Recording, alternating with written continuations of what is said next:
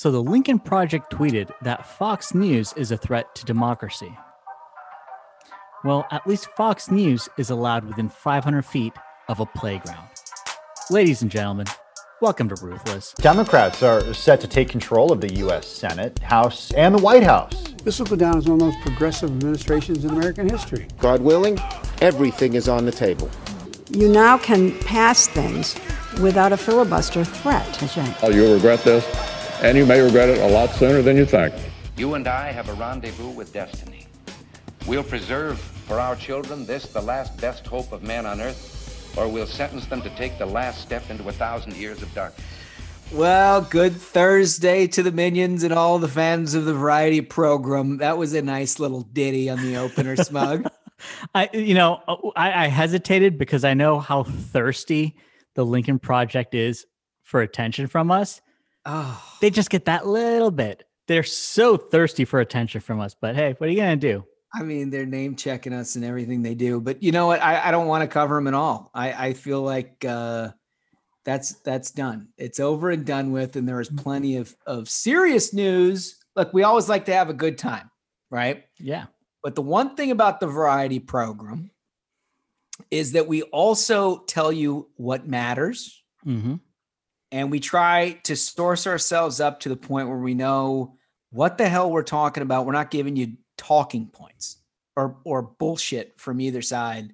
We're going to cut through all of the nonsense that is dividing the party, that is captivating the national media, and we're going to go right into it in this very program.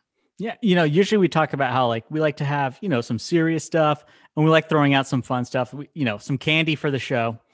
This episode is like it's like nitroglycerin. It's uh it's like a Red Bull and vodka, you know. You're going to get you're going to get great info, but this is going to be just action-packed nonstop fun. I'm I'm I'm very excited, especially for the guest we have on today's show. I like the RBV reference. I Yeah. don't think I've had one of those since college. Thank God my heart would probably explode if I did. This this episode is is no chill. Uh the folks are going to get more than their money's worth. Ladies and gentlemen, our interview today, we have JD Vance. We do. We got JD Vance, who's such an interesting guy from so many different ways. I think most people know him obviously for Hillbilly Elegy. And we go into it about, you know, how basically the mainstream media needed a decoder ring to try to figure out how people were voting for Trump. And they used his book basically as and he talks about how uncomfortable that sort of was. But but he's much more than that. Uh, you know, the guy was an Iraq war veteran. Yeah. Um, he is a really thoughtful dude who provides great perspective beyond electoral politics, just on cultural issues in this country. And he's got some people who are asking him to run for Senate. So we covered that too. Yeah, I mean, I can't hide. Uh, I'm a fan of JD Vance. This guy's a veteran, an author, a businessman. He can make libs furious just by stating the obvious, which I think is like his special ability. He makes the never Trumpers squeal by attacking woke corporations. And like you said, he could be the next senator from Ohio. Yeah. You know, I hope I hope you did a good job of pushing him into that race because we really need him.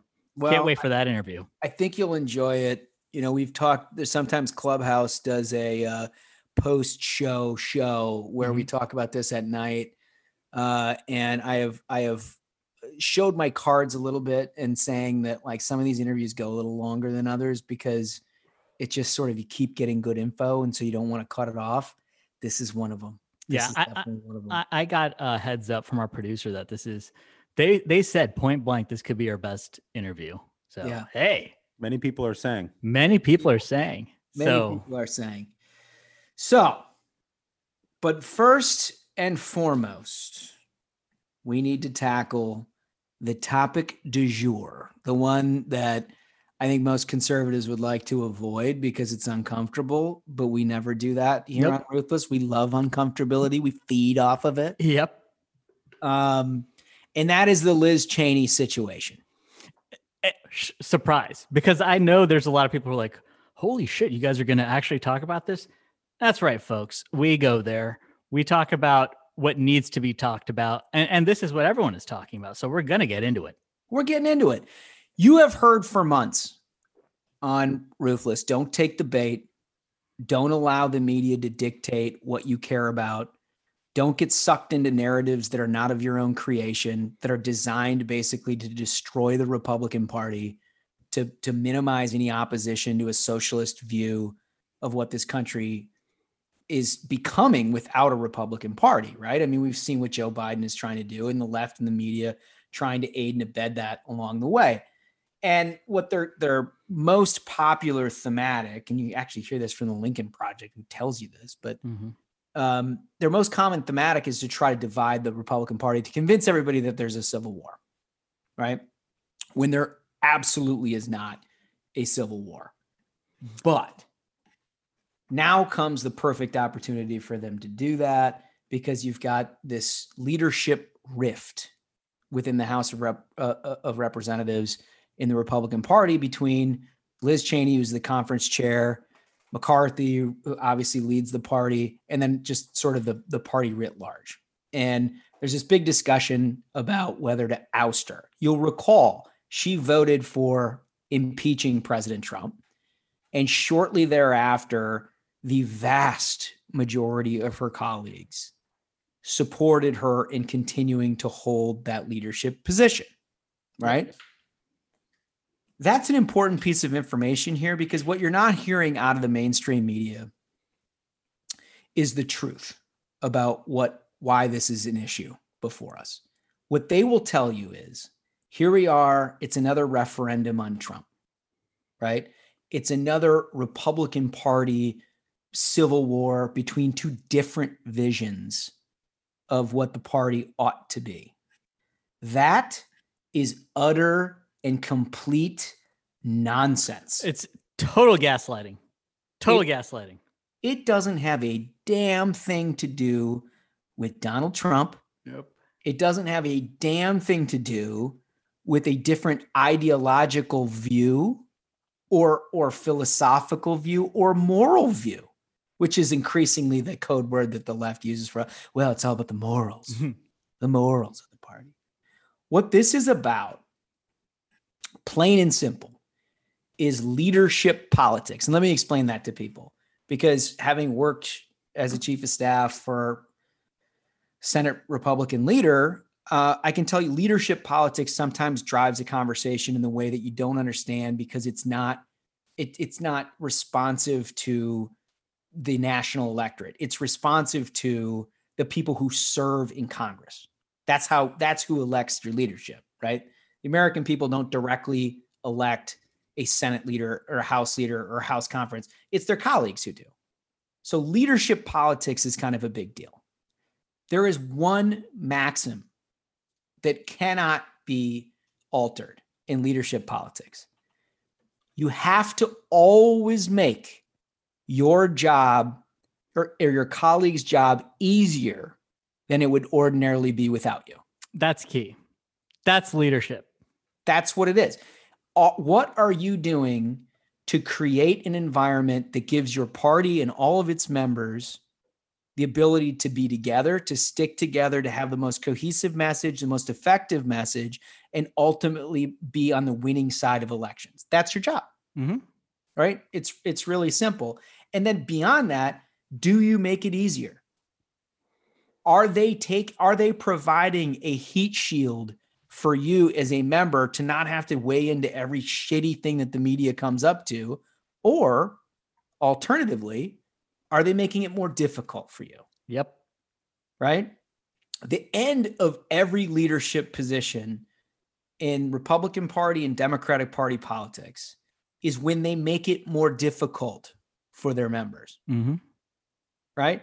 Liz Cheney had an election on her view of impeachment. She had it. She won with a huge majority saying, We may disagree with her on that issue, but we think she's an effective spokesperson for the party. We think she does a good job, and we have a big tent here. We just want to win going forward. I mean, that's the thing is you did such a great job framing it. The the job of leadership is to make the lives of your members easier. Your job is to keep the team together, not to splinter off. And this whole thing, this is not over a vote or an issue. Folks, think about how this just like randomly appeared. this this like magical oh is, is this about trump is this not about trump cnn's ratings are down 50% do you know why they want this they don't want to talk about how in texas we crushed it and it's looking like we got a red wave on the way no they don't want to talk about that they don't want to talk about how Manchin is essentially just like completely killed the biden agenda Biden, the, the entire administration, all their goals are stuck right now. They can't talk about it. How are they going to fill up the airwaves? Well, let's go back to the hits. Our ratings are down. Let's say, uh, you know, Republican Civil War. For anyone to take that bait is not helping your members. Taking that bait is not leadership. They don't want to talk about, uh, you know, here's an example when AOC and Nancy Pelosi had their differences, right? Did did you see journos going up to Kevin McCarthy and being like, "Hey, what are your thoughts on AOC and and Pelosi going after each other?" Never. There was none of that. They No. would never do that. But what did they do? Yet uh, the other day, there's like, "Hey, Nancy Pelosi, what are your thoughts on uh, this Liz Cheney situation?" They know what they're doing. They know exactly they know what, they're doing. They know exactly what they're doing because they don't want us to be focusing on the fact that we're staring down the Green New Deal and DC statehood and packing the courts, Yep. ending the filibuster. Mhm. We have 50 seats in the Senate. There's a six seat margin in the House. We are on the precipice of gaining back control of Congress and defeating the Biden agenda. The media doesn't want to talk about that. Hell no. No, no, they'd rather have us relitigating 2020 Yeah. forever Yeah. forever. And and and if Liz Cheney wants to do that, she's taking the bait that the media wants her to take. That's Yeah, right. And, that's and there is exactly no it. and there is no philosophical or ideological all the things that you listed, there's no difference between Liz Cheney and anybody else, right? Right. The ideological differences, the direction of the party as they would lead you to believe, there is no difference on. And The question is a leadership politics question. Is it easier or harder to fight the Green New Deal, DC statehood, HR1, and all the nonsense and tax increases that they're talking about with somebody who's talking about 2020 or with somebody who's concerned about 22? A- a- and so here's another thing so uh, we have uh, the benefit of a lot of folks supplying us with overnight polling info about what's actually happening out there with some data let me tell you something about this whole situation outside of dc outside of journo twitter no one cares Nobody. no one This is cares political class argument. It's Yeah. nothing to do with the voters. no voter, no American in any state er, or anywhere outside of like Washington D.C. cares at all or has heard about this. That shows that's like proof positive that this is an absolute creation of the journalists. They want to get their clicks.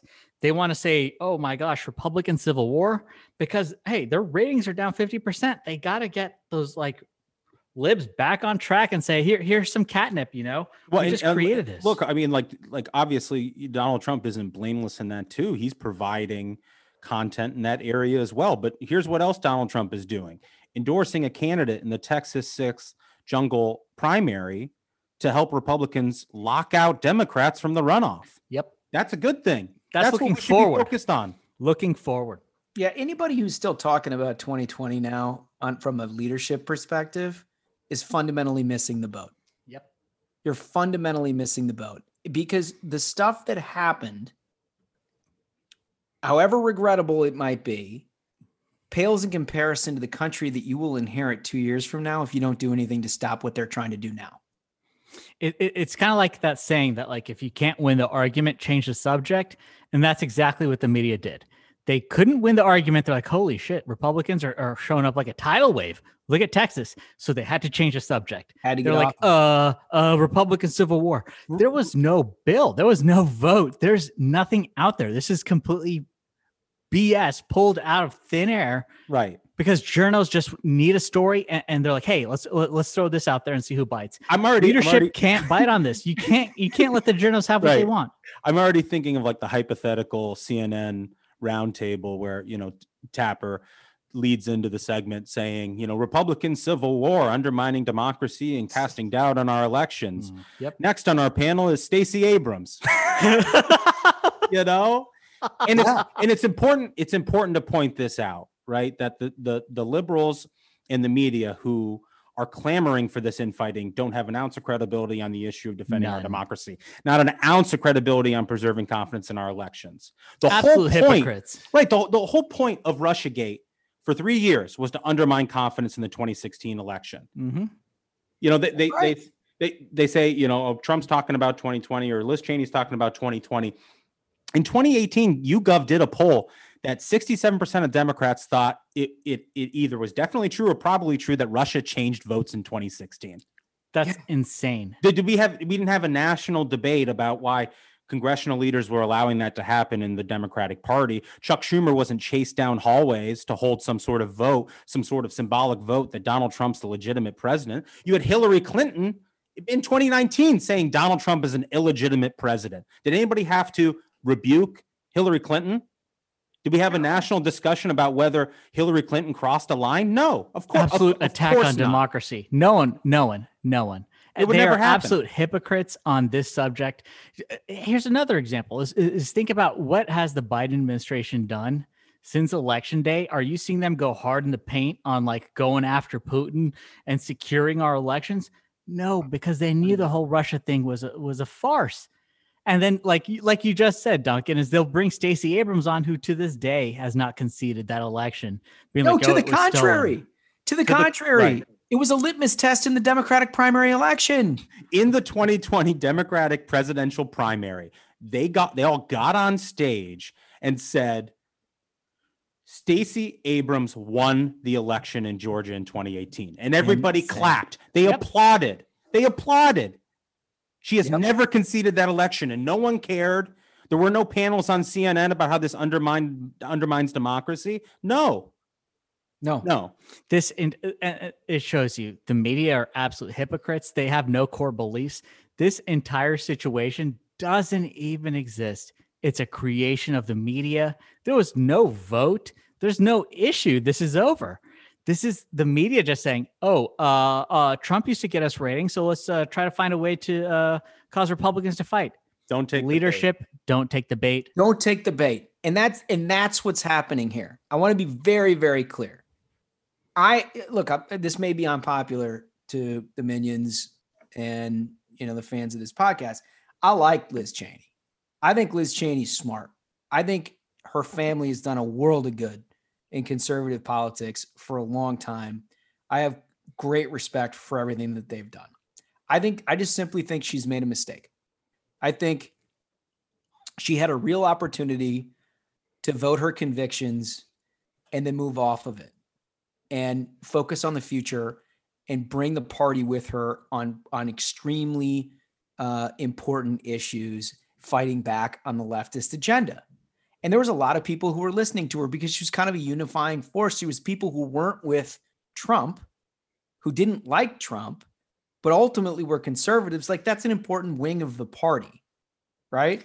And and she uniquely spoke to them. But instead of focusing forward she got caught in the media trap. The media trap is constantly asking her about Donald Trump and about impeachment and about November and everything else and she just kind of got stuck in that and and continued to answer the question that is a mistake Right. And And, and, and, to- and, and, and to your point, Holmes, about about getting the voters who maybe aren't hardcore f- fans of Donald Trump. How about the six trillion dollars in spending that Biden's trying to do? How about packing the courts? How about eliminating the filibuster, DC statehood, the Green New Deal? We could talk about all of those things and get those voters.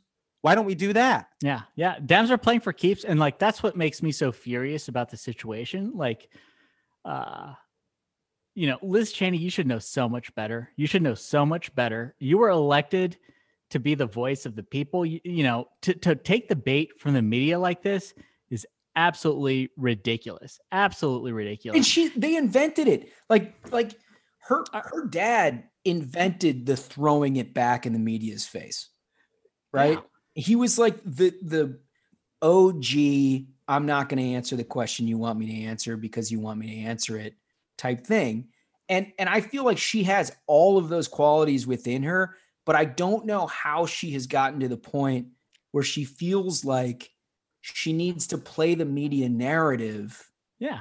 in order to continue to explain herself. She needs to explain nothing. She won re-election to the House conference after her impeachment vote when they took it on a special election to do it. She had all the runway in the world to go forward. I mean that's the thing. It's like she she had her vote. You know, do you? Uh, there, there's a great quote. You can either make a point or you can make a difference. And McConnell. why is she trying to make this point? That's not helping unite unite uh, the party. That's not leadership. Reporters reporters asked Mitch McConnell to weigh in on this situation. What did he say? He said, "I'm 100% focused on stopping this administration."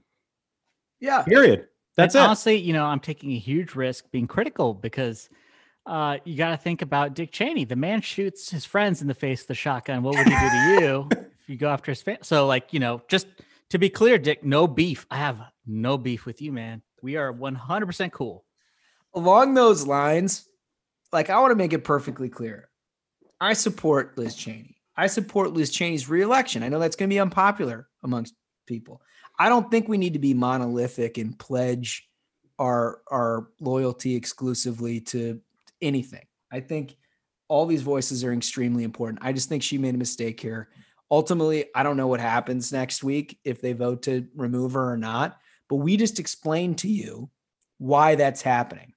It is not a civil war. It is not a Trump referendum. It actually has nothing to do Yep. with the former president. It is a leadership under the dome issue It is. that is being litigated and, and totally misconstrued by the mainstream media. And that's why, like I said, I mean, let's wrap it on that. Is this is an absolute creation of the media? That's why the polling shows no one cares or has even heard about this outside of DC. So let's turn the page on all that. I, I'm glad we did it though. You know, I feel like we every once in a while we got to take care of those topics because you know avoiding them is cowardly and clarity is important. We tell People people to don't take the bait. We tell people to not take the bait, and then they take the bait. so we don't have a choice. You know. You don't have a choice. You got to do it. So anyway, that's our role here at the Variety Program. We sing, we dance, we entertain, and we occasionally take on the tough topics. and that's why the people love us. And uh, this, speaking of of of love, could there be anything that liberals love more than being locked down forever? Oh, Ugh. it is incredible. So there is an amazing piece that was written this week in all places, The Atlantic. Uh, Emma Green, who I don't know personally, but writes for The Atlantic, wrote a piece entitled The Liberals Who Qu- Can't Quit the Lockdown. The subtitle is Progressive Communities Have Been Home to Some of the Fiercest Battles Over COVID 19 Policies, and some liberal policymakers have left scientific evidence behind. Yes, yes, we've told you a million times yes. Yeah, I, I, I have to say, and I, I said this when when uh, Emma put the story up. I don't know her personally. I saw her tweet this. I, I smashed that follow button, and as I predicted, so like as soon as I saw the story, I was like, okay. Number one, it's incredible you actually wrote this. Number two, I do not envy your replies. I mean, she got nuked to hell. Oh, I'm sure. All the replies were like, "Hey, listen, uh, I know we need to trust the science, but uh, even though I'm vaccinated, I'm still going to wear a mask outside, even though the CDC says I don't need to because uh, exactly. I saw so many replies who were like, "I wear a mask outside so people won't think I'm a Republican." That's what this is about.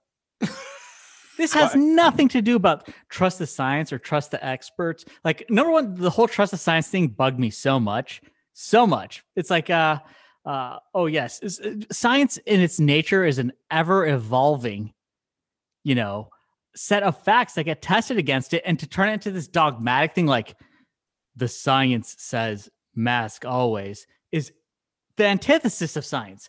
And for them to say, oh, listen, even though the CDC said this, uh, I'm going to wear a mask outside. It's a hundred percent just like putting on a jersey and, and being like, I don't, I, I want to be a virtuous lib. I want everyone to like me because I feel like 90% of, of liberals are just people who are, who are too cowardly to have their own set of beliefs and just want to be liked. It's like the whole wine mom mentality. I don't want to start fights at book club. So uh, I'm just going to agree with whatever you Well, say. well, well, so so you know, I mean, we talked about this in the last episode, and and you want to have a little bit of compassion for some people. I mean, we we were all in lockdown, you know, for a long time. I mean, gosh, it's been more than a year now since since COVID started, and obviously people are working through a lot of stuff here, like deep, you know, fears. There's about- serious mental health. serious things. mid- there- and, and, and honestly i think it's going to take years for us to really reckon with that as, Totally. as a society 100% but here's the thing it's insane what what, what what what what is laid out in this article is not just anti-science it's it's anti-children it's anti-rational common sense it, it, it to indulge these people wanting to live this way forever is damaging to them. It's Yeah. absolutely damaging to them. And I mean, like, frankly, it's kind of fantastic right now. My commute's 18 minutes. You know? I love this. So when we were having world beers the other without night, libs. Duncan had the best take where he was like, honestly, think about what's happening here. The libs just want to shut themselves in from society forever. right. Dude, door to door in 18 minutes. There's no line at Subway. It It's kind hit of me. nice. I was like, holy moly. This is like, you know? that's why I had such a great time when I'm outside. It's just like a free society. Like I, I, I I've gotten my I've gotten my shots. I'm out there. Everyone's everyone's in a great mood. It's like holy moly! It- it- this is just like nothing but conservatives on the street. like life- the life libs are in their libs. bunkers. yeah, Yeah, life super without fun. libs. Super fun until election day when Stacey Abrams goes and rounds up all their votes Oh yeah, Yeah. oh to yeah. door, and uh, and then ruins your day. In terms I mean, I bet that's why they need ballot harvesting because like the libs are just like, I think a certain part of them, like uh, their brain gets i- i- it's weird. Their brain gets like a, a a serotonin hit, not like uh you know from from having a family or going to church or any of these like productive things. Just doom, doom and fear. Right? oh my god there's a there's a variant and uh uh it's gonna kill me even though i've been immunized and i should probably wear a mask while i'm in the shower it's unbelievable it's it- and it- completely anti-science It's as if for the first time, people have been educated to the dangers of the world around them. Like up until March 2020, viruses didn't exist, right? Yeah, that yeah. that illness didn't exist, that risk didn't exist, right? Like they're far far more likely if you're immunized to walk out your front door and get hit by a freaking car than you are to die of COVID. Yet these people are double masking it indoors. i mean that's the and like i wanted to bring this up so the uh, D, uh washington examiner ha- had this great piece which just blew my mind saying that oregon has made its covid-19 rules for businesses permanent Oh my God. permanent. The order, which requires masks indoor for both employees and customers and outdoors in certain situations, will only be repealed when it's quote no longer needed. And when is that? Like what who determines that? Yeah. It's not the science. Nope, it, uh, because the CDC has already said straight up, if you're immunized, you go outside, you don't need to wear a mask. It- it- it's a it's become a very strange thing where they where they cling to it because of this like strange partisan thing that if I wear a mask, it means I'm good. Which uh, I- I'm telling you is like the crux of all liberal politics is trying to make other people think you're good. Like something's missing there that they have to it's make a up for. like a reinforcement. You Yeah. have to you have to sort of believe that you're working on helping other people believe how great you are. yeah, But the, yeah. Uh, the- the problem with that is and and and smug i remember you, you you showed me this this video of the you know the the track and field athlete this girl passing out at the finish line because she was wearing a mask Oh, you know and it's like how can you think that you're the good person when you're subjecting children to that you know it's just this social pressure from these liberal communities like i don't know how we undo it but like last week we are like yeah maybe we'll move over to the chin diaper in dc you know so we don't freak out the libs but i mean i think it's just time to take it off no, I already moved off of it to be honest with you. And we got some awesome we got some awesome listener mail on that. It was Oh. like take it off, take it off you peas. that's great which you know look i i'm look i've been pretty thoughtful about this stuff right i'm not i've not been a covid denier i've not been you know a, a always masker. I've tried to balance the fact that I've got a young family and kids who are not immunized and we don't understand what what exactly happens when kids get COVID if there's long-term things. I don't know all that stuff and it kind of makes me nervous. But at some level, we've now entered the point where we've we can we've done everything we can, right? Mhm. And but we're we're a society. We have obligations to ourselves, to our families, to our friends, to our neighborhoods, to our communities, to our states, to our country to get out and to begin living life again. And particularly when you look at objective stats that show that our likelihood of being mortally impacted by COVID is less than tuberculosis for crying out loud. At this point, you got to make moves. And, it, and and these people, like I look at in that Atlantic article, there was this town of Brookline, Massachusetts, which apparently is like the you know top five educated places in in the entire planet.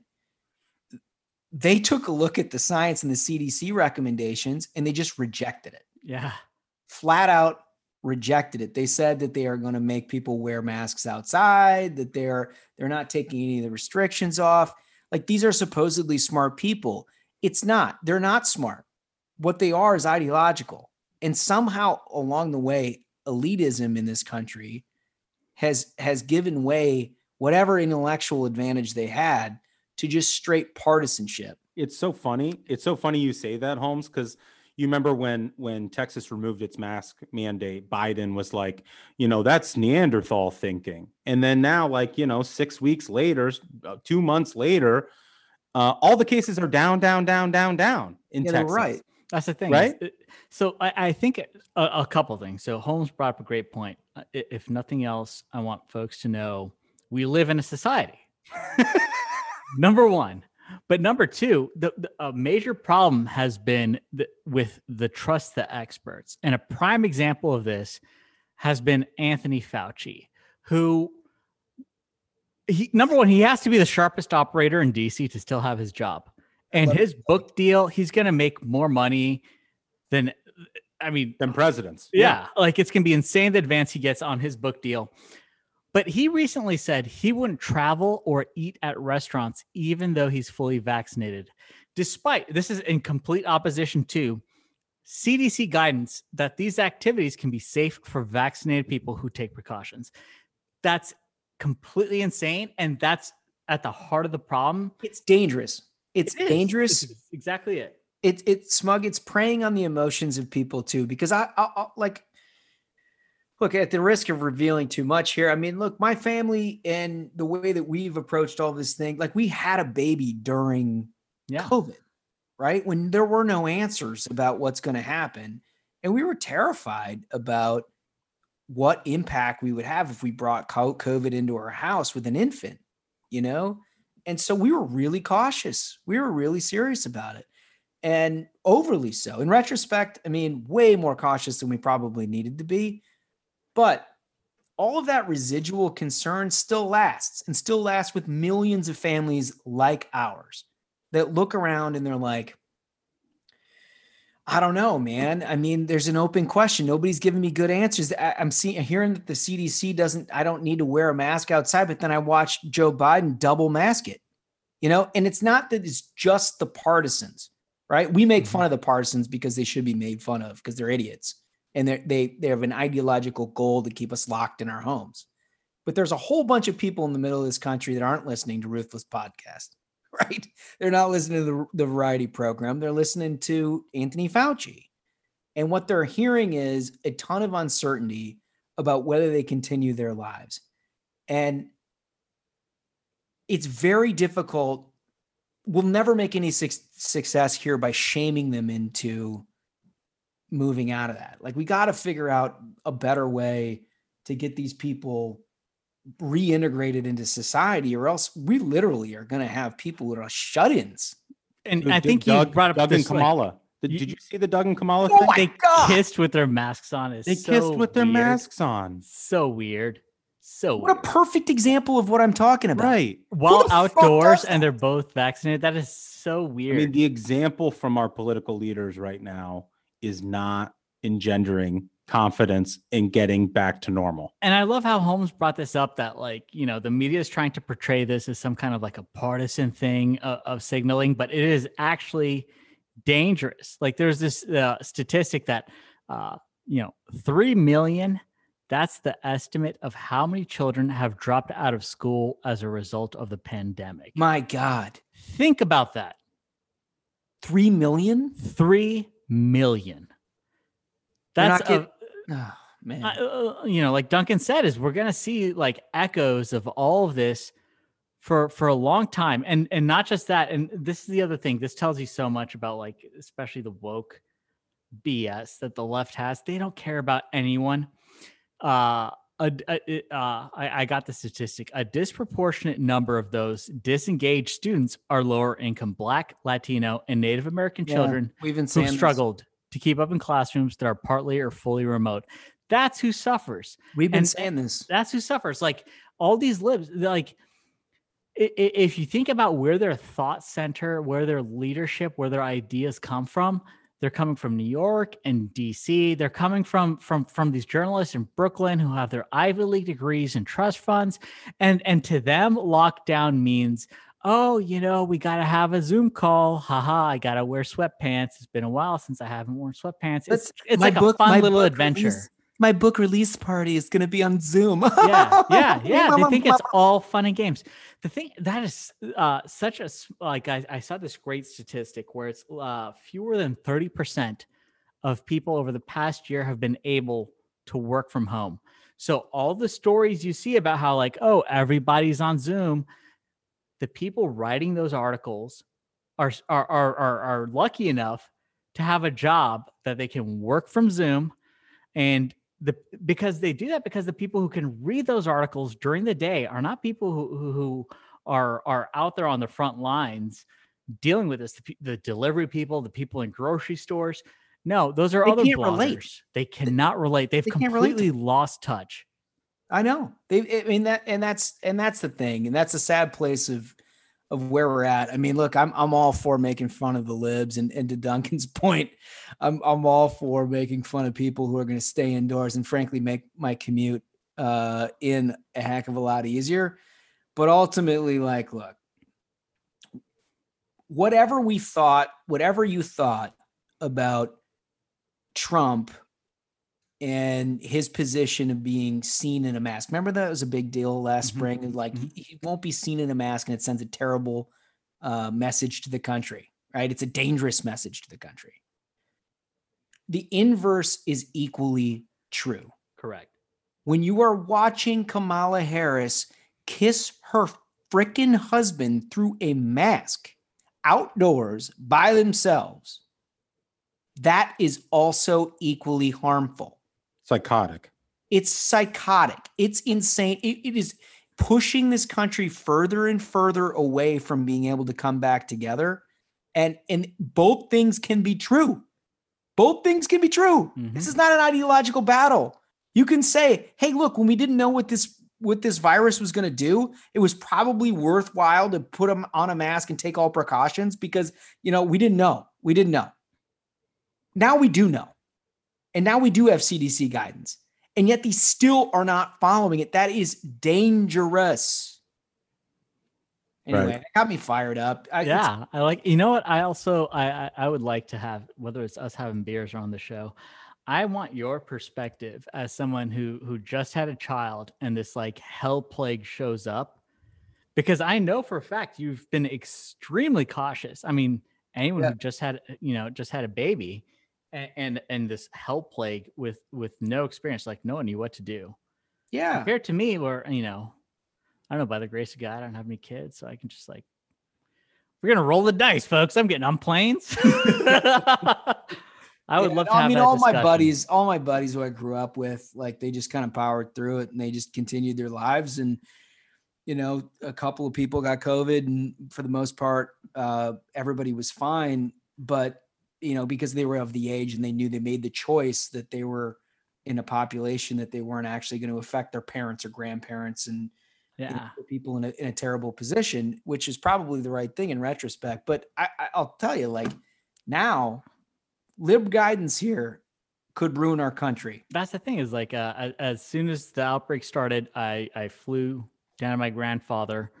You know, for I didn't know what was going on. I, I wanted to be there uh, to to like Lysol every package that arrived at his home, make sure he was safe.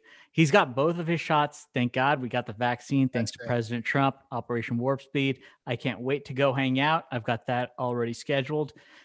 Folks, life continues, and it's just so weird how the liberals, you know, cling cling to this fear porn. No kidding. Well, speaking of fear porn, and Stacey Abrams, frankly, she's been a hot topic. I didn't expect this to be a Stacey Abrams three-time mentioned program, but I feel like I feel like she deserves it. There was a new poll that came out. Oh yeah? Yeah, in Georgia. And a majority of Georgia voters said that uh, MLB is struck out Boom. the All Star game from Atlanta in protest of the election law. You love to see it. Wow, who Uh, could call this other than us? Great work. Great work, MLB. Yep, yep. And and so it turns out, like if you look through all of this stuff, it turns the majority of of people think that pulling the All Star game is ridiculous, which it was. Eh, eh, more people believe that the voting rights law that was passed was helpful than don't. Right. So it's not even it's not even about whether or not you thought the reaction was bad. Like they actually just like the law. right and this is this is the ultimate swing state that we're talking about. These they these ruined the Democratic comeback in Georgia with Huge, the moments. huge mistake. Getting it. Huge mistake. I, I always have to go back to the hilarious point that like some of these CEOs, like there were 90 CEOs on this Zoom call.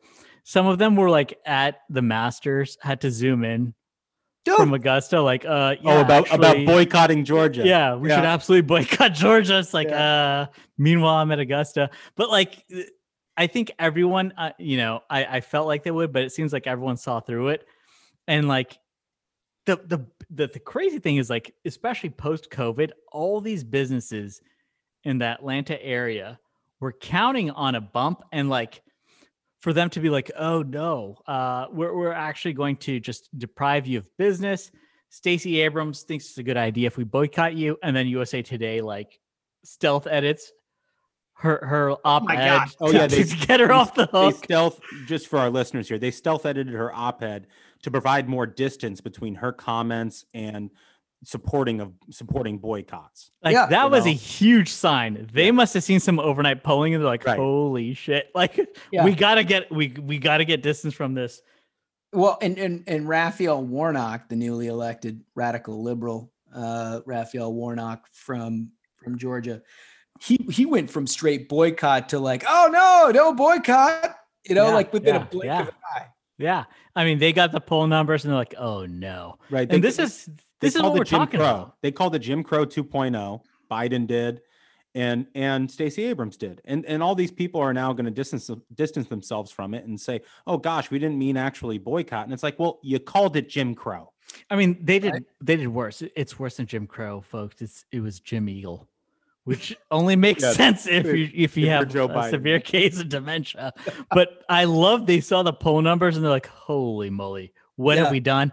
And you know what what they've done is is they've opened themselves up to get punished because they need to reap what they've sown.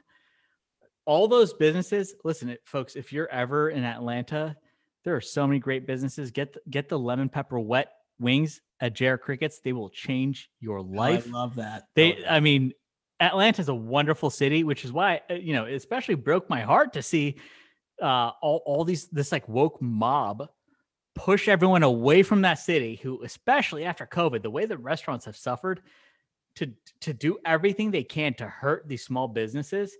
Well, now you see the results, folks. Totally.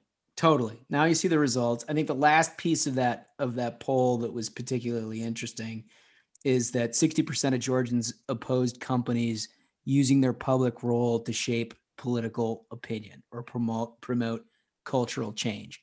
That includes 55% of independents, which means CEOs are in a really rough place. Yep. I think if it's the case in Georgia, it's probably everywhere.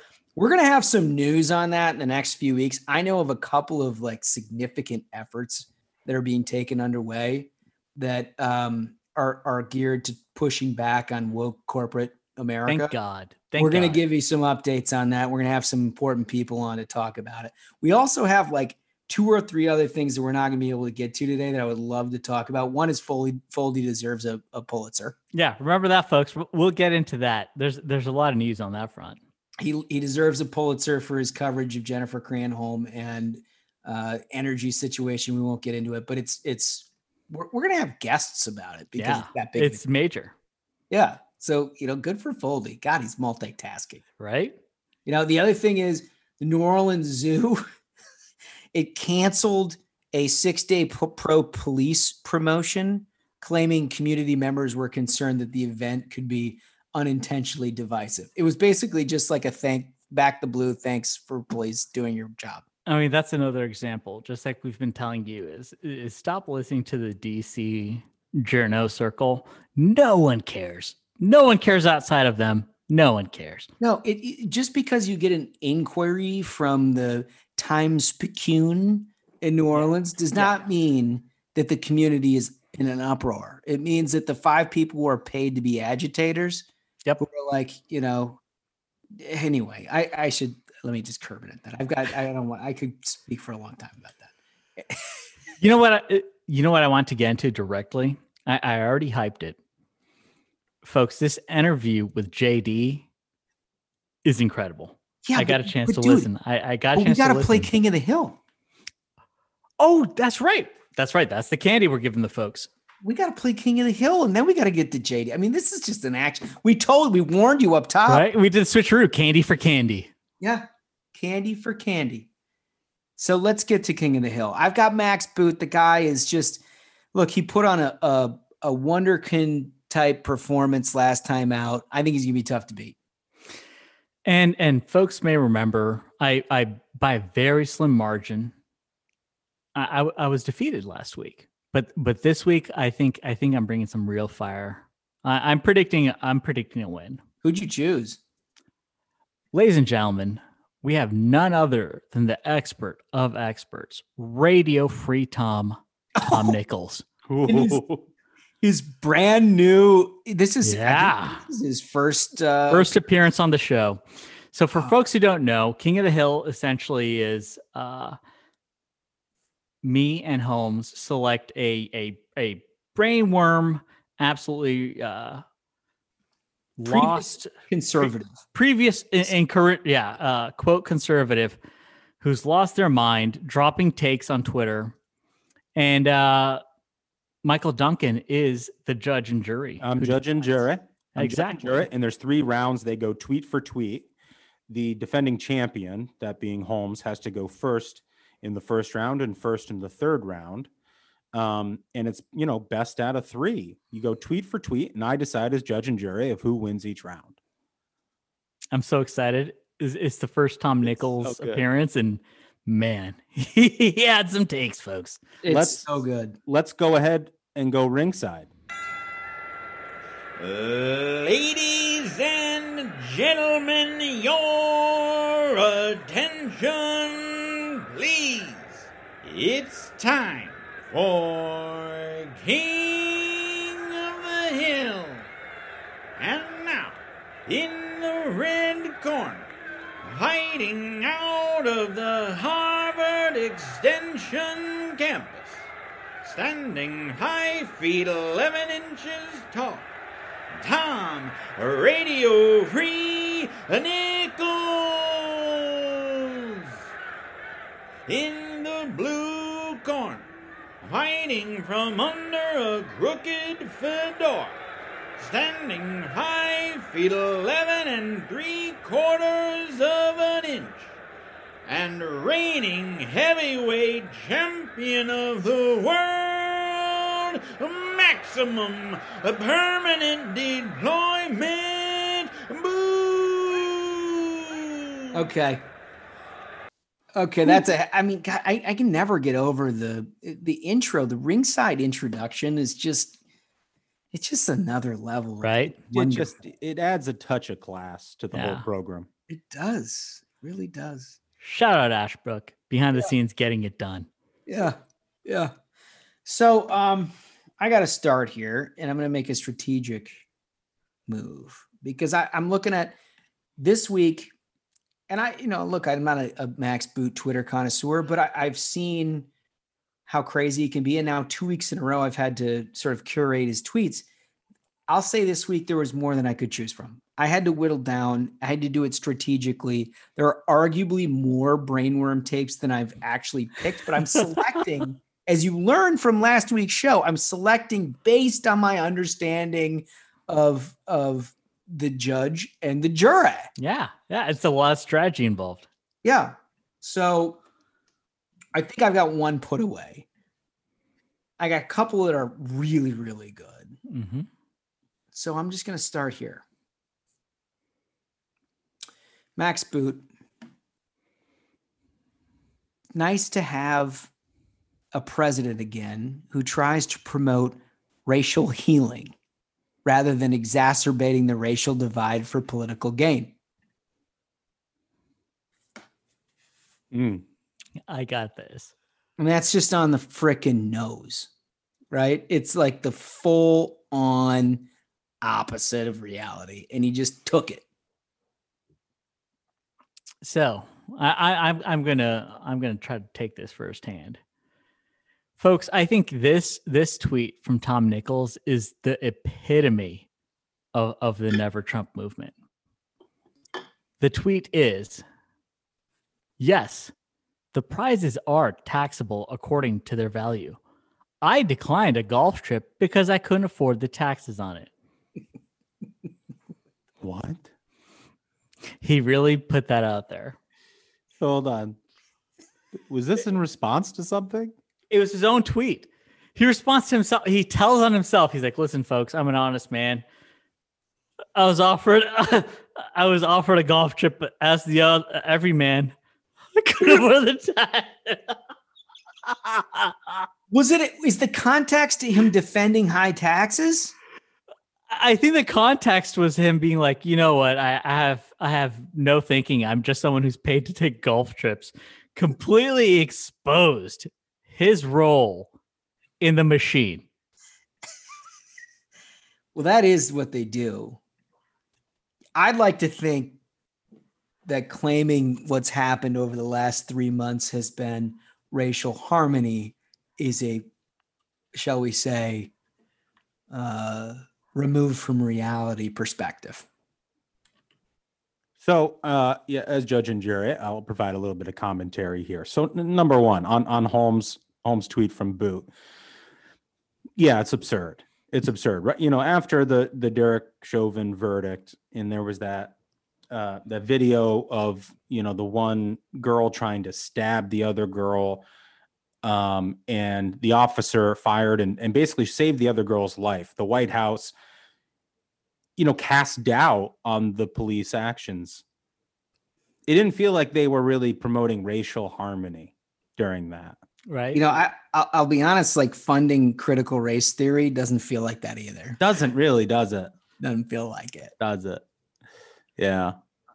Um Smug, I mean, It's I feel like. Smug really knew to pick this though. It's because because this is like this is sort of the, the the sort of quality of tweet that really upsets me the most is that these are the people who are supposed to be our moral betters, the people who are going to lead the Republican Party and the conservative movement out of the wilderness.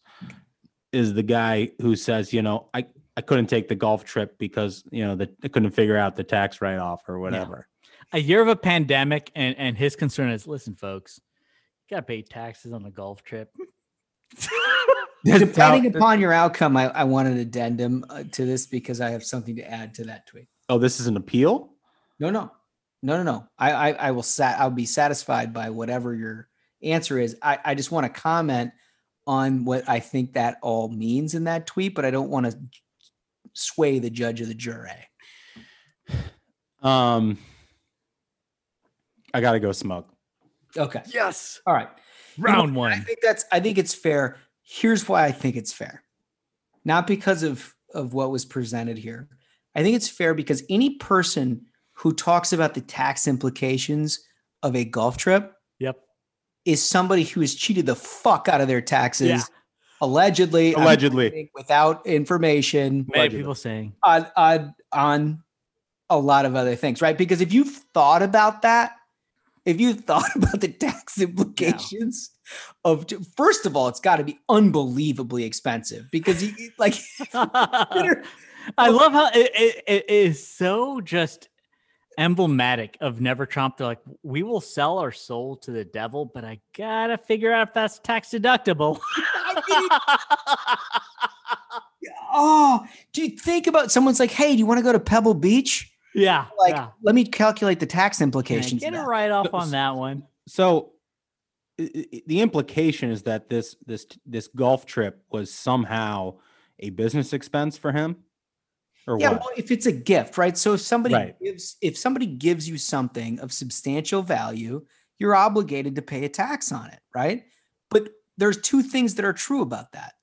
One, you're so attuned to your itemizing that that makes a difference, Mm. right? Because most people either you pay quarterly or you pay annually, and whatever you pay, you you, you get a refund because you overpay your taxes by I, Right. This is not tax advice, ladies and gentlemen. You should consult your tax Oh advisor yeah, and accountant. tax advice. But I think it's about six hundred dollars. Above that, gifts are taxable. But you know, consult your tax advisors. We're right up. We're right up to tax season. I'm But it loving just- the disclaimers in this in this podcast. It So just when I when I saw this tweet, it just like threw me. I could not handle myself that the guy is just like, hold up, folks.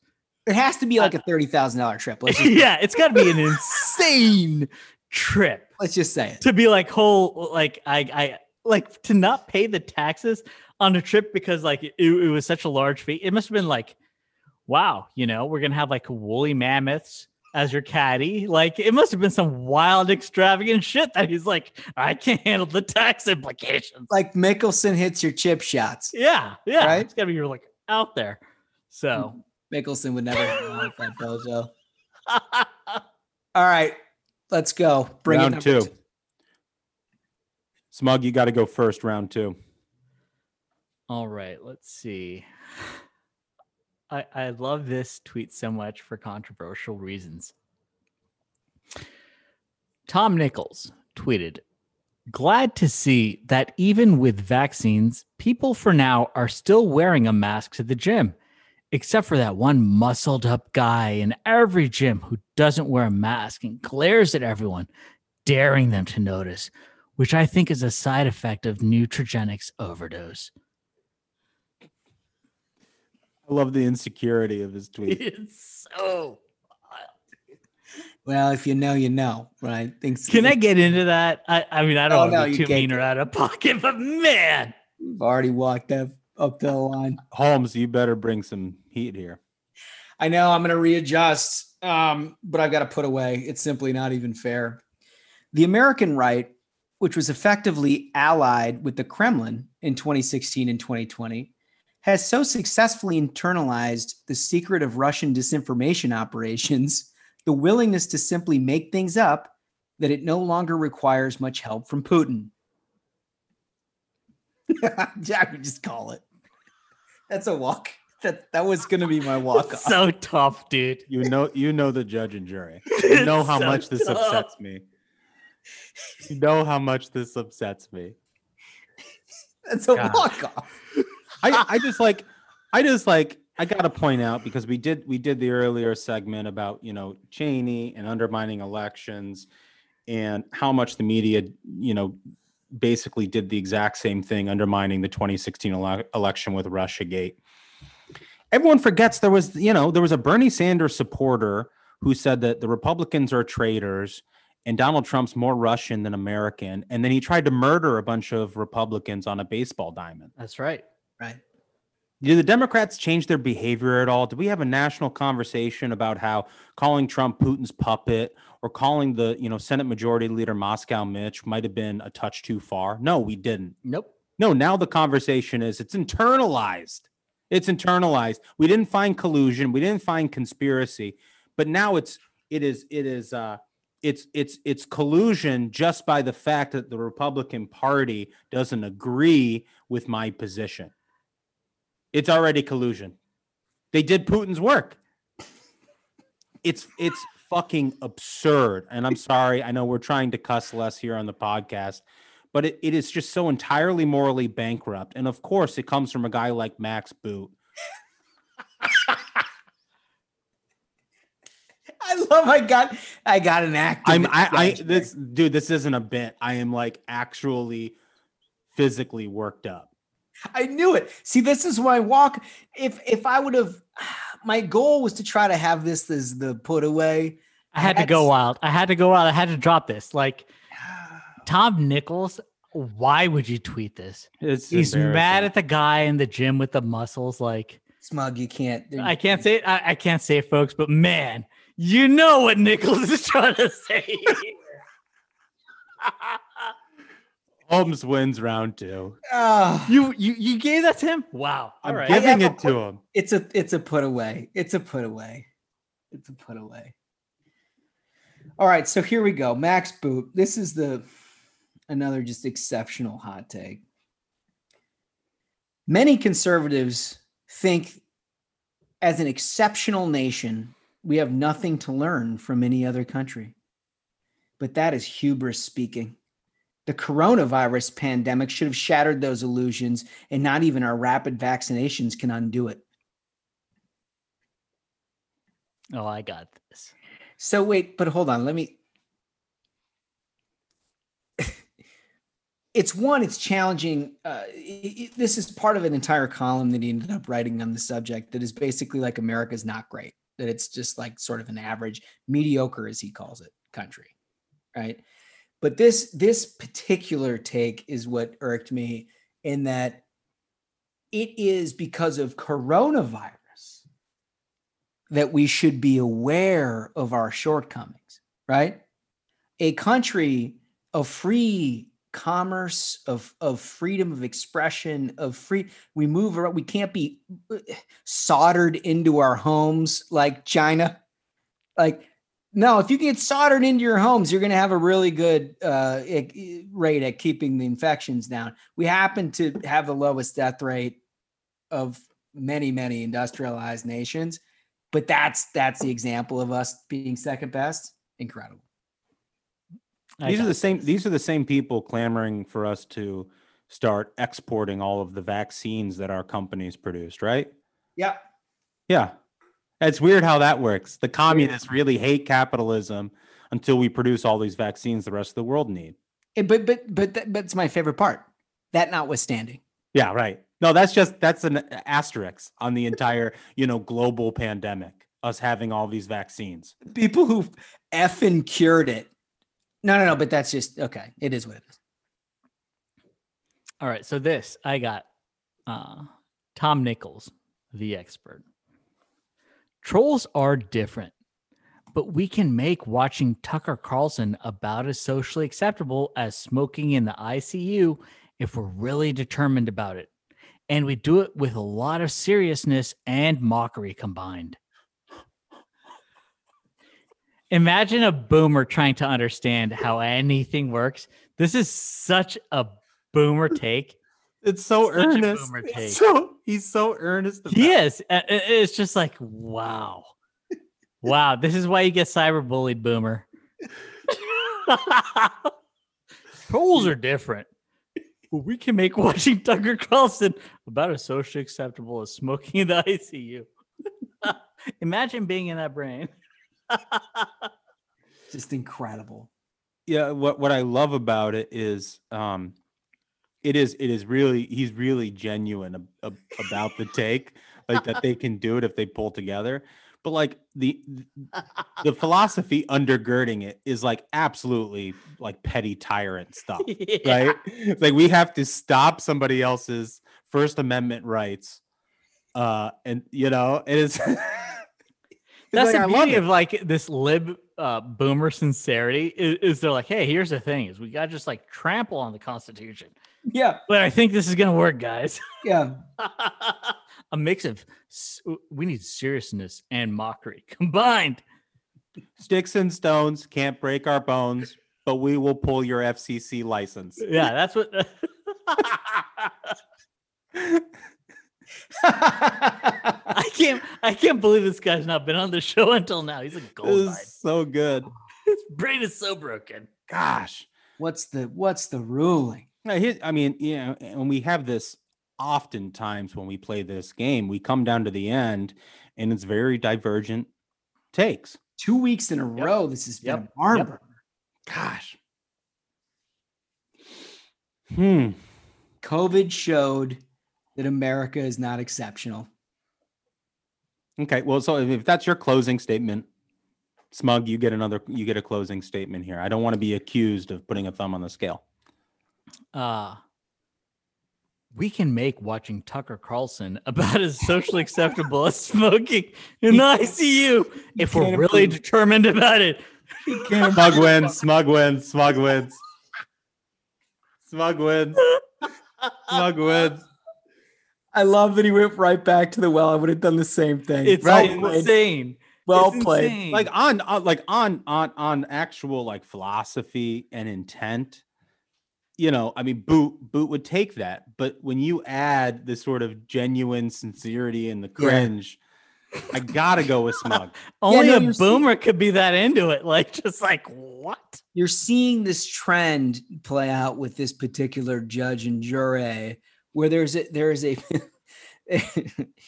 when there is misplaced authenticity, Yep, it's huge. it's a Huge. big, big There, component. there's a metagame to this. there are rules i feel like there are rules to the internet that adults they enter into a social contract when they start they start tweeting. When you're just getting new to it yeah i mean maybe you're going to make some mistakes but you include retweet if you agree or you do something like this. You're violating some unspoken rules of social media. That shit take that shit to facebook you know? Like you can't have that on twitter Land of the wolves. We It is. can't have it. Twitter's Yes, a dude. land of wolves. You, you you- you have to be ready for war. Go to You're a in the small wrong town. place. go go to the small a small town on facebook where the rule of law still exists yeah. this is the land of wolves welcome to twitter Vietnam. What a what a what a fine face off. Tom Nichols. Thank you new so much for the boomer takes. A new champion is crowned. and his first week in it. And now, I guess, finally, I, I, I have already attempted to seg to it before because I'm so excited about this interview. Folks, we got JD Vance, the man everyone wants to hear from, uh, the man who I am excited to hear from. And I already know this is going to be a great interview. Let's go right to it. I want to welcome to the program a esteemed author and a conservative thought leader, JD Vance. Welcome to the program. Thanks for having me. Good to chat with you. Listen, man, you're everywhere. You've been everywhere since you uh, wrote Hillbilly Elegy, um, critically acclaimed, bestseller, everything you can sort of attach an award to, and then ultimately they made a movie out of that. That had been a hell of a experience. Yeah, pretty, pretty crazy experience to have a movie made about your life. And I'd say the weirdest part about it for me was seeing Glenn Close portraying my grandmother because, you know, she really tried hard to get it right and the makeup people tried hard to get it right. If you actually watch the movie and you wait until the end credits you get to see my grandmother and what she really looked like. And glenn really did just look just like her. My grandma's been dead for 15 years. She was this larger than life figure. We all just adored her. But to see her in the flesh even though it wasn't really her was just such a bizarre experience. And the first time it happened we were on set in georgia and it, it, turned into like a bit of a family reunion. My uncle was there, my mom, my my aunt, uh, my cousin Rachel, um, you know, my my my wife and my two kids, or I guess I only had one kid at that point.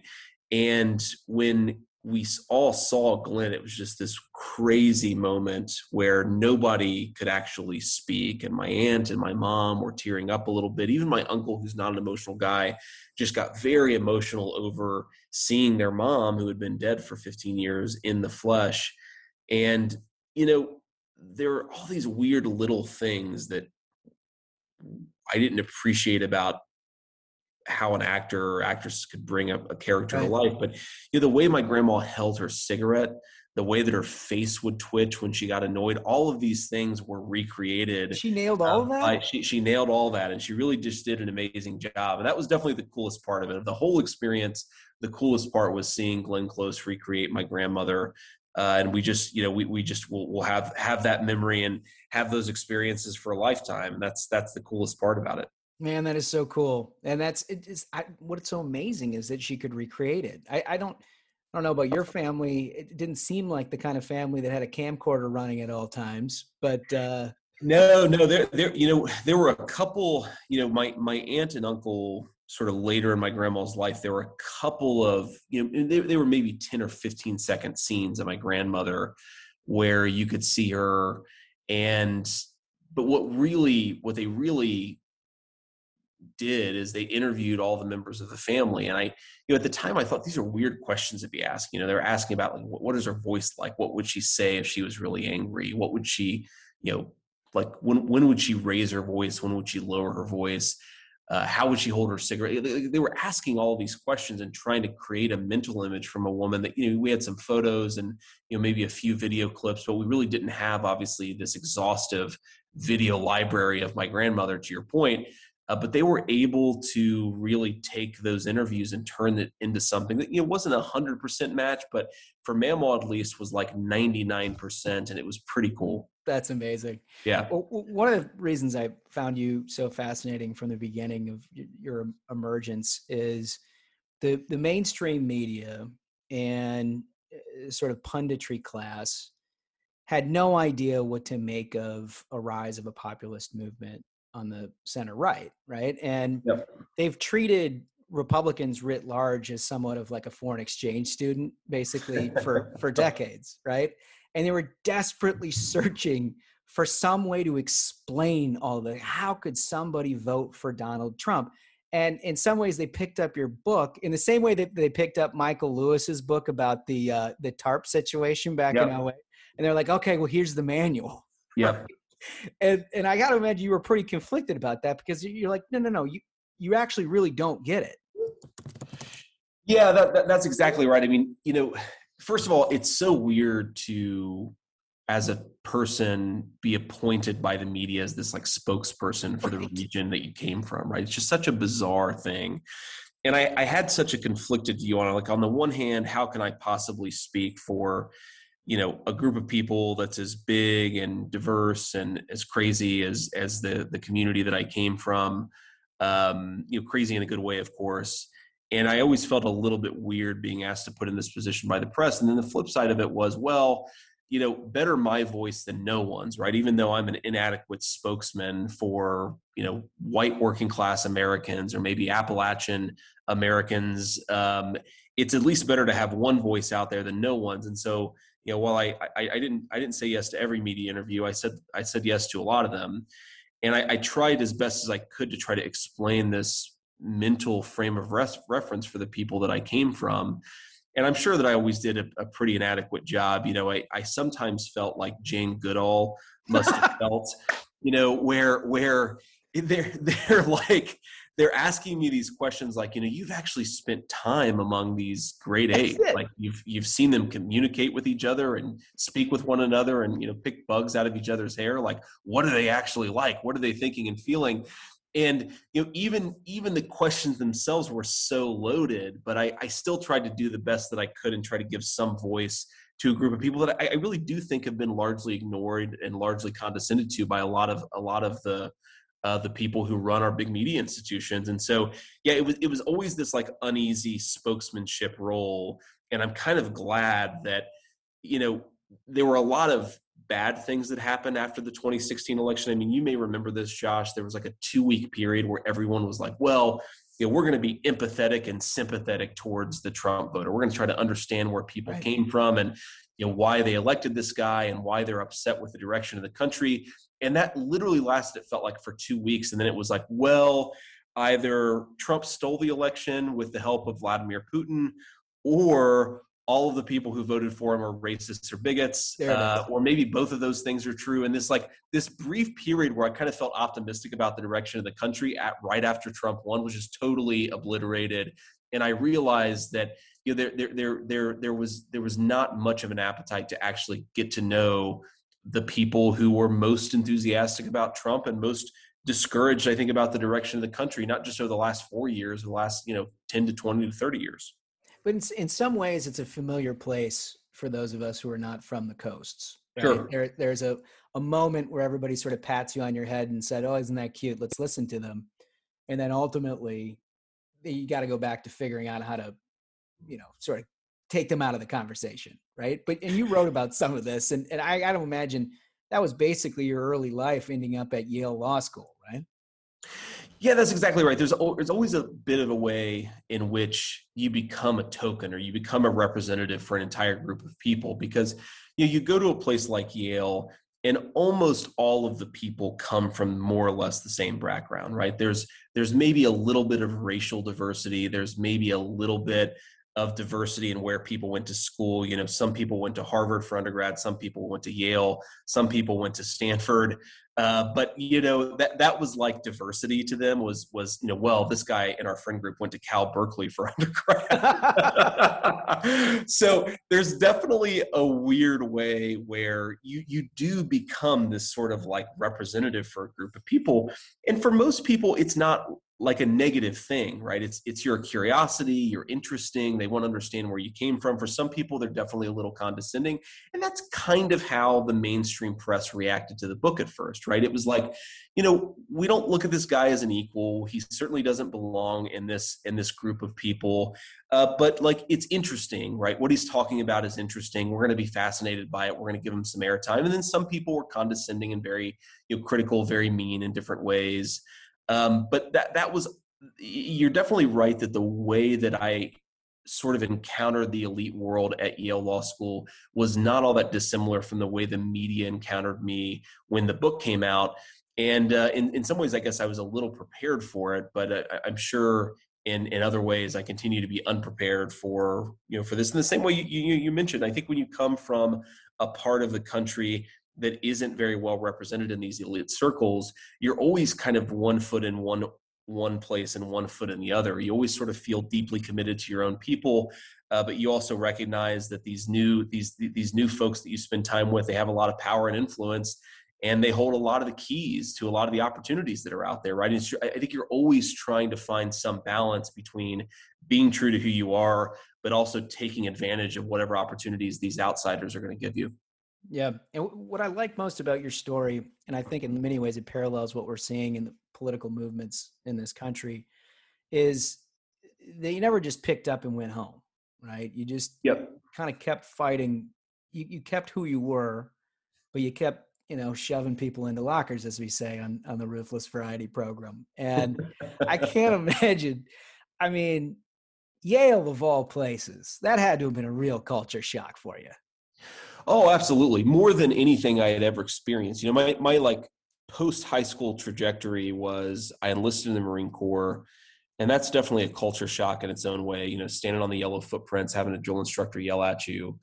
Um, you know, went from there to Ohio State, from there to Yale Law School, and you know, all these places, as as much as they were different, I you know got a great education, really loved Ohio State, but it was it was not that different, right? Uh, the people that I spent my time around, you know, all of my friends, the people that I lived with at Ohio State, you know, almost all of them grew up within 10 miles of where I grew up in southwestern yeah. Ohio, right? Um, even though it was a, a, a, nice university, it was not like a radically different culture from the place that I had come from. But Yale really was totally different, right? You, you would hear people talk um, about how they were middle class, and it's like, oh, cool. So what's you know, your dad do? Oh, he, he's he's the head of surgery at Brigham and Women's Hospital, and you know my mom is is a chemist at Harvard. It's like, oh yeah, middle class. That's what that Yeah. means in Middletown, Ohio. Yeah, totally, totally. Breathitt County's got a lot of that kind of middle class, right? Yeah, exactly. Yeah, that's yeah, that's that's middle class in southeastern Kentucky. Um, so there's there's definitely just a way in which the expectations that people have, the way they define themselves, uh, is just totally radically different. And the way that I, I found it most bizarre is that a lot of relationships were really transactional, right? If I think about the friends that I acquired Yeah. for the first 30 years of my life, right? It was people, you know, you shared something in common with them, some common value, even if it was just like we really like Ohio State football and we want to talk about, you know, who like the backup left guard is on the Ohio State offensive line next year. Your friendships were more about the things that that mattered. They were less about what somebody could accomplish for you and more about you know what values you had in common with somebody and the, the really weird thing about yale is that there was this constant networking going on in the background right? People were constantly sort of i, I want to get in front of this professor because this professor knows such and such and such and such, such knows somebody that i want to work for or you know this professor is really well respected by this federal judge that i eventually want to clerk for mm. or i heard that this professor used to work at this law firm and still has connections there. Like i wonder how i can get a, a good relationship with that just person. sort, just sort of like a vacant emotional way of handling it. Yeah, it's it's just a hyper transactional way. Like I'm going to build relationships based on what these people can accomplish for me, not any shared value system or shared goals or anything like that. And, and again, I- I don't think that it was like I don't mean this as a as a pure criticism. It's definitely a weird way to go about building relationships, but I think a lot of these kids that was just the way that it worked, right? In their cultural that, that was how you dealt with people is you were constantly trying to get ahead. And you know it, it, was my first introduction to just the world of our sort of striving elite. You know people are constantly thinking about how they can climb that next rung on the social ladder and that's just not how i grew up right? Even the people in my hometown who were very ambitious they were ambitious in just a radically different way right? It wasn't like i'm gonna i'm gonna figure out and plot how I can get five steps ahead in five years. It was, well, I'd really like to be a doctor, so I'm going to work really hard and figure out how I can become a doctor, right? It, was just a different way in which I think ambition manifested itself, but it made me feel pretty icky, right? Because I, I just wasn't accustomed to thinking about people like that. You know, if I wanted to get to know a professor, it was because, you know, she wrote a really cool book not because I really wanted her to write a letter of recommendation for me four years down the road. Totally. Totally. It's so funny that you mentioned that. So much of that resonates with my side. I remember getting to DC, it was very similar, right? And then with the Yeah. social media, you see some, somebody says something or writes something really nice about you.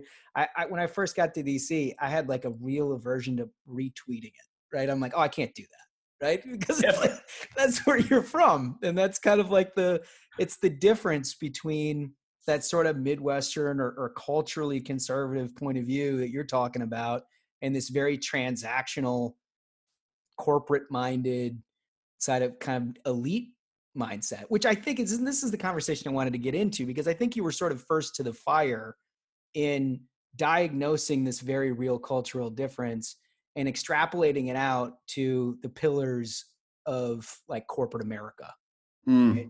and woke america I, I heard you talking about woke america woke corporations almost before anybody else Yeah, yeah. do you think it's this that's that's sort of begun to drive that I, I think I think that there there is a big part of this going on, right? So what I started to realize, you know, when I was not quite a student at Yale, but you know, maybe 2014, 2015, I had moved out to Silicon Valley. I was working in the technology world. And the the framework that I had before I got there was that, you know, conservatives owned the business and financial institutions like silicon valley was kind of a conservative world just because it was the business world. Maybe it was more libertarian than conservative but it was certainly on the right of center.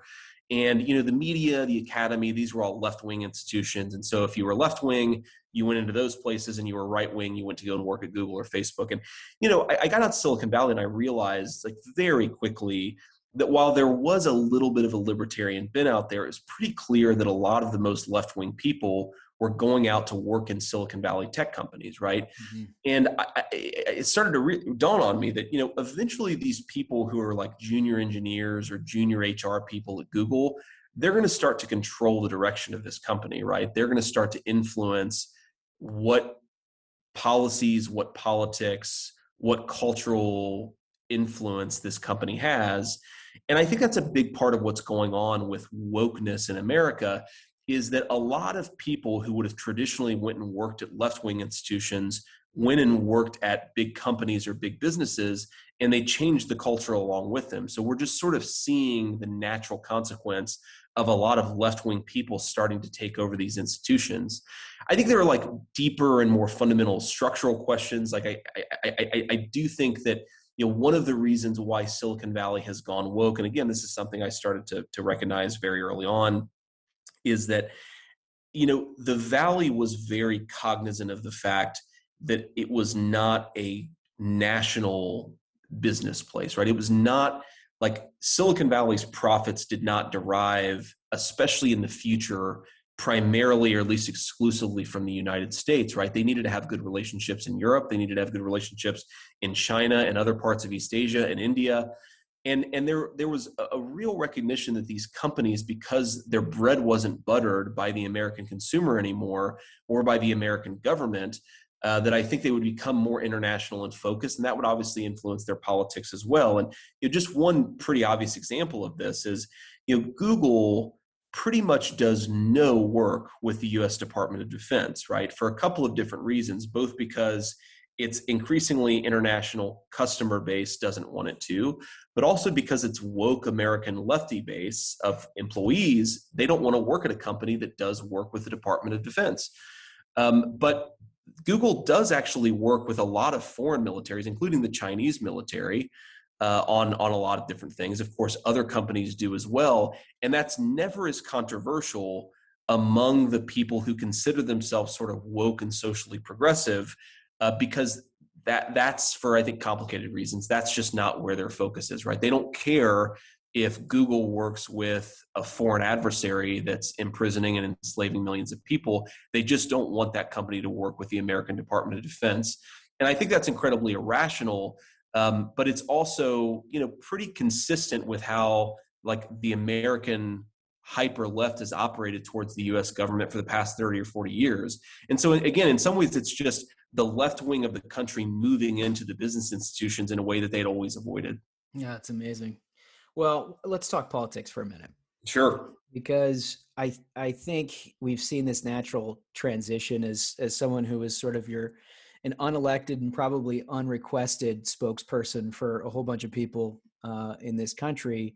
You were put in a place where you brought to life uh, an awful lot of the thoughts and concerns of generations of Americans that frankly didn't have a voice for a long time. And so now you are being asked uh, by a number of people to consider politics yourself. Where's your thought process on that? It, it, and just to be clear for our listeners, um, there's an awful lot of people in Ohio asking JD to run for Senate uh, in an open seat vacated uh, will be in 2022 by Rob Portman.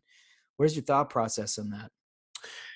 Yeah, so you're definitely thinking about it uh, pretty seriously. I thought about it briefly in 2018, decided not to do it for for a host of reasons we can we can get into. But you know, for me, really the question is like, can I actually do anything with a US Senate platform? Because my life is really good. It's going to require a lot of sacrifices to actually get that platform.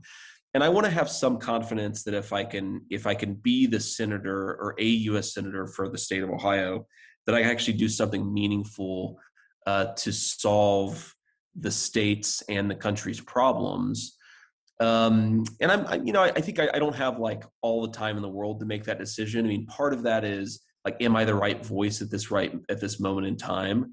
Uh, part of it is like the policies that I think are best for the country to pursue.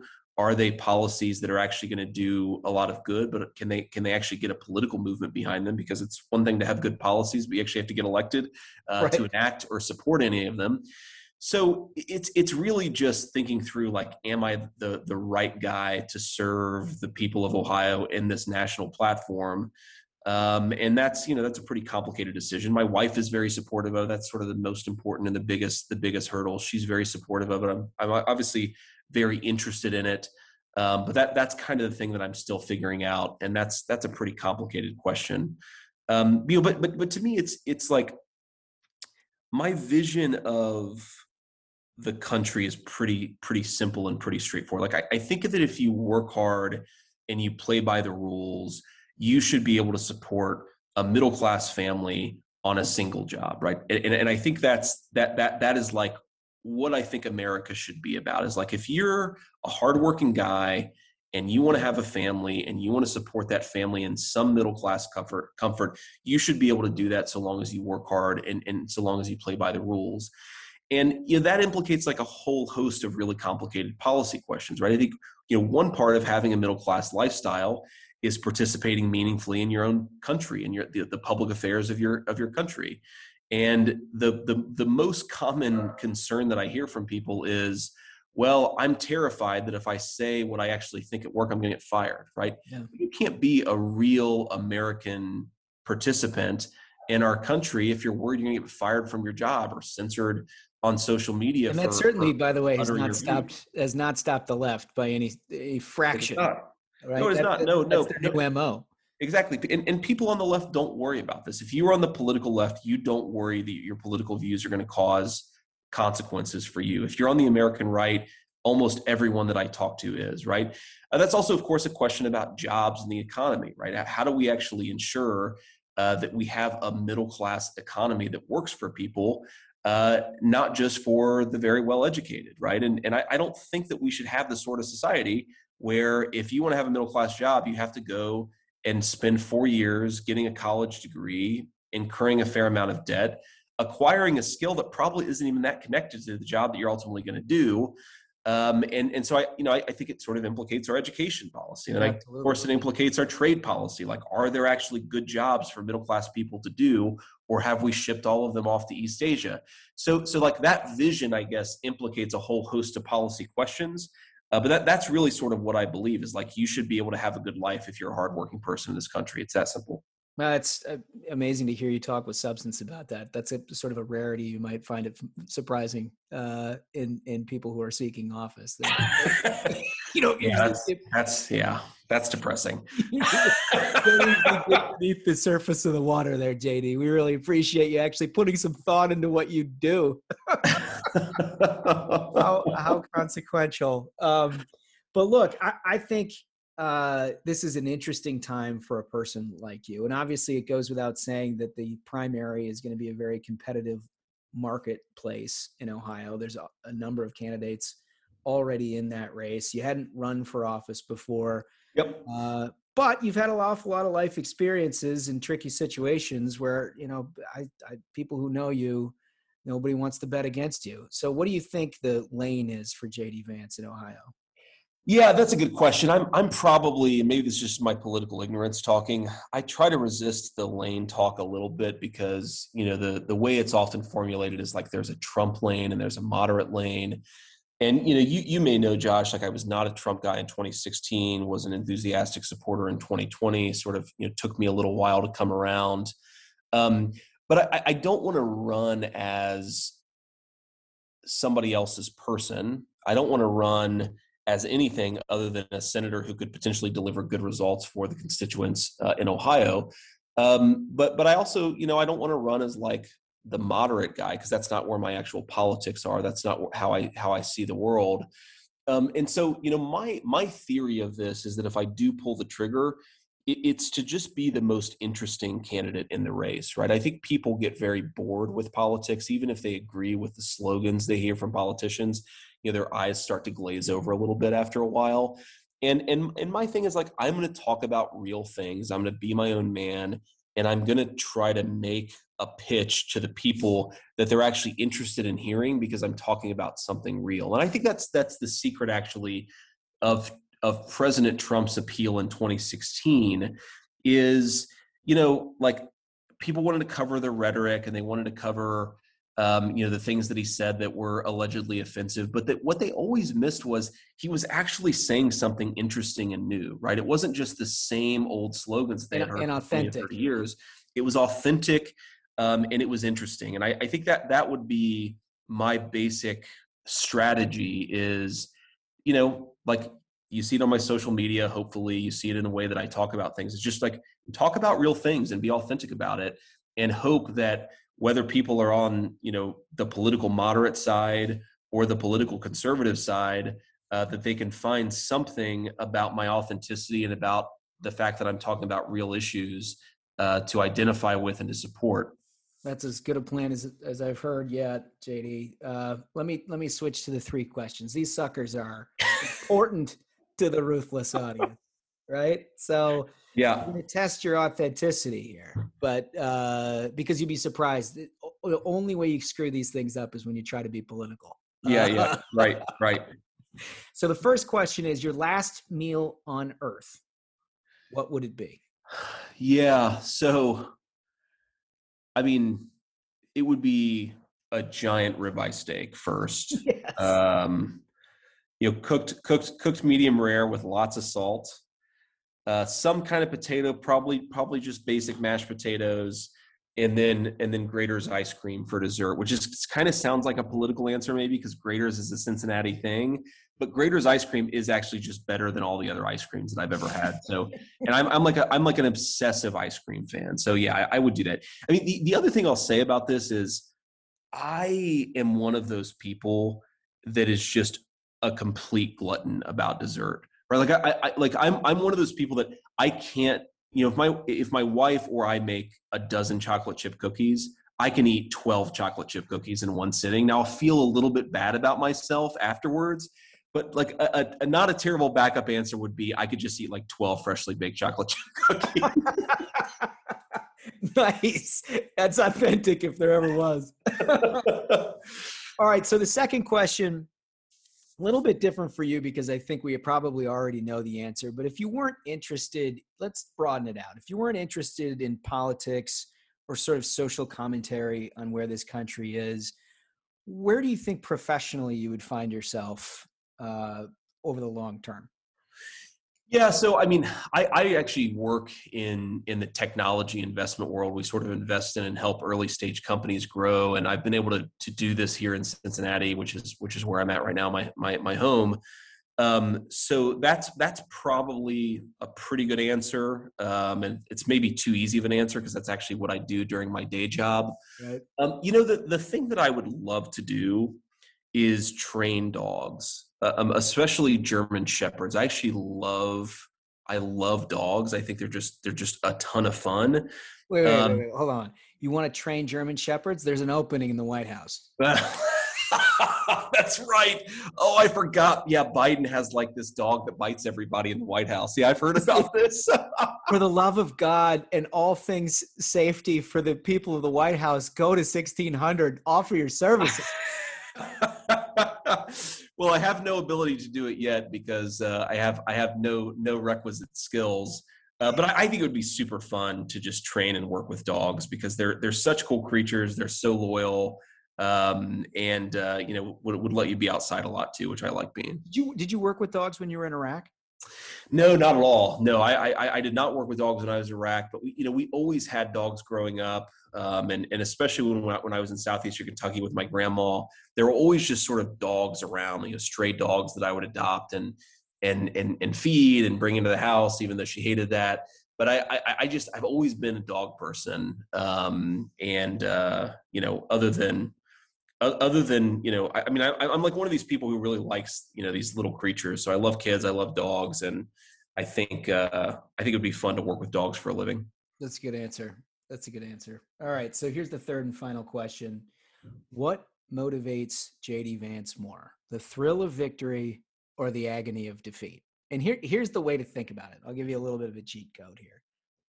yeah The thrill of victory, obviously, you're motivated by the win. You know, the way to think about the agony of defeat is that, like, that's Michael Jordan. Yeah. right? He's just physically pained. He can't. He can't live a second with the idea that he would lose something. Where do you fall on the spectrum? I, I'm a hundred percent on the Michael Jordan side of this.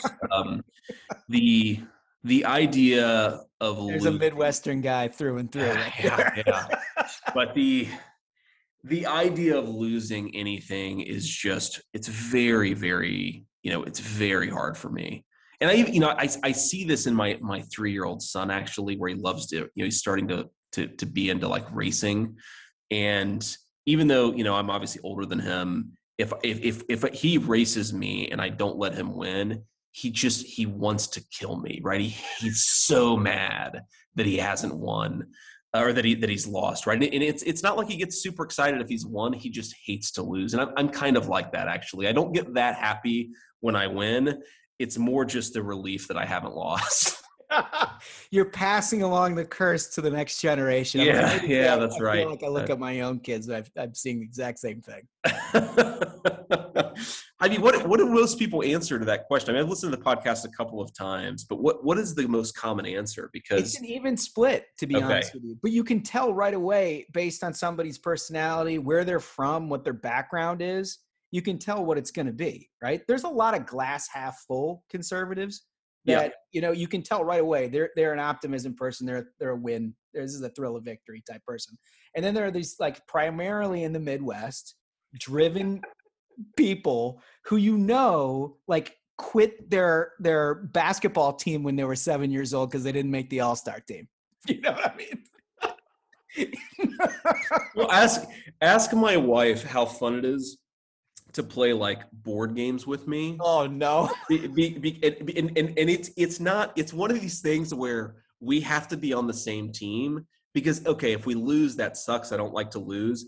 But if if like we lose and we're on the opposite side, it's just this soul crushing. Like, how can we even live in the same house together? I'm a loser and you're a winner. It's just not even. It's not even okay. So she hates to play. We can only play board games if we're on the same team. Oh, it's so funny. I have so many friends with the same family dynamic. It's like you got to you got to choose these teams very carefully, and you can't you can't willy nilly it. It needs to be thoughtful because there's going to be hours of silence if we do it. Yeah. Oh, yeah, absolutely, uh, absolutely. Listen, JD, we can't thank you enough for the time that you've given us. I know you've got a lot to think about, and uh, and the ruthless fans, the minions out there, are are very interested in what you ultimately decide. Well, I appreciate that, and uh, you know, al- always enjoy talking to you guys, um, and and hopefully we can do it again soon. Yeah, stay in touch. Okay, take care, man. See ya. So here's the thing about JD. Whatever you think about, and, and he's not afraid to enter into very controversial territory. Whatever you think about his perspective, he seems very authentic to me. Like he genuinely believes what he believes. Yeah. Like he came out, he was like, look, I wasn't a Trump guy. I had a problem with with Trump. He knows very well that if he runs for Senate, a huge segment of that primary electorate is entirely aligned with Trump. But he feels very comfortable saying that because he's like, look, that's not what you're ultimately going to vote for me. Is is am I the most Trump guy? I happen to support Trump. He voted for Trump, but like that's more. He's more than that. He's got which is interesting to me. I I kind of like. I wish we had more of that in politics. People were like, "Don't put me in the frickin' box." Yep. Yeah, it's hard. It's hard, dude. And you know this. You know we've we've dealt with a lot of, you know, political candidates, and it's like it's very easy for people to get overcoached very early. Yeah. You know. Yep. Um, and I mean, w- one of the big attractions to Trump in 2016 was the fact that you couldn't put him in a box. Yep. You know, and every time they thought they had a gotcha on him, it was like, "Oh, you donated to a Democrat." It's like, well, I donated to everybody. Yeah. You know, I was a businessman. I gotta say, you know, I, I don't want to be official about it. I hope I hope he runs. I love what he has to say. We could use the first based senator. Great Yeah. interview. was a good Great interview. It was a good interview. We'll see what happens, and if he gets in, we'll follow it closely. And he did agree that if he gets in, he'll come back and and share his new perspective on what it's like to be a Senate candidate. So, Hell, if he runs, he should announce on the show. That should become a thing now. oh yeah, oh yeah, yeah. push him on that.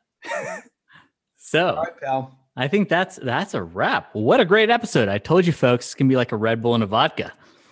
It's gonna hit and keep rolling.